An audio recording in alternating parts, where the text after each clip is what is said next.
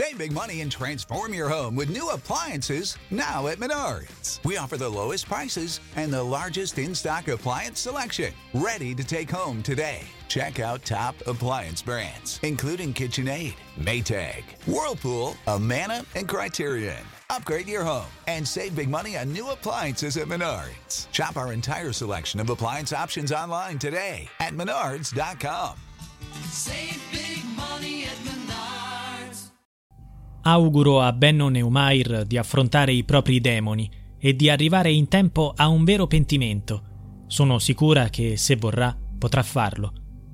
Donatella Marchesini, sostituto procuratore generale di Bolzano, ha pronunciato queste parole nel corso del processo d'appello in cui ha richiesto e ottenuto la conferma della condanna all'ergastolo per Benno Neumayer, il 33enne che il 4 gennaio 2021 ha strangolato i suoi genitori, Laura Perselli e Peter Neumayer, per poi gettare i loro corpi nel fiume Adige.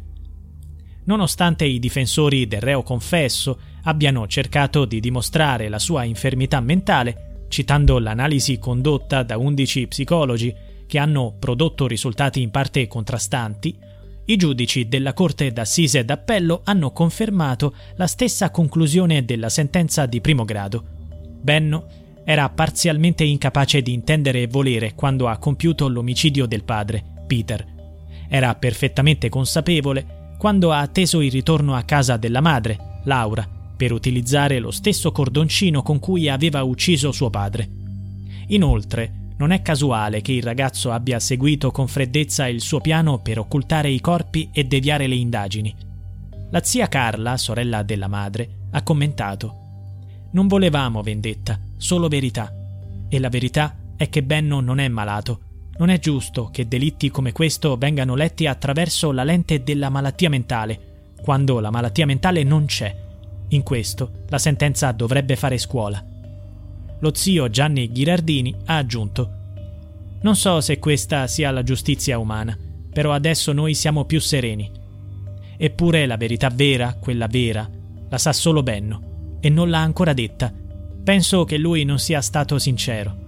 Mi auguro che un giorno lo dica perché quel giorno, con la verità, ci sarà anche il pentimento. Sono due cose che vanno insieme. Era assente dall'aula la sorella Amadè, medico in Germania, che fu la prima a nutrire sospetti sul fratello. Il 4 gennaio 2021 era al telefono con la madre mentre quest'ultima tornava a casa in bicicletta. Pochi minuti dopo quella chiamata, la madre Laura venne uccisa da Benno.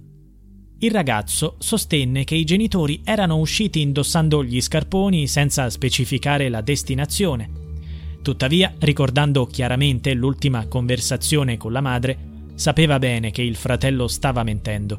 Così la ragazza si recò dai carabinieri e li indirizzò verso di lui. Dopo la condanna in appello del giovane, la sorella ha parlato attraverso l'avvocato Carlo Bertacchi, il quale ha dichiarato in merito.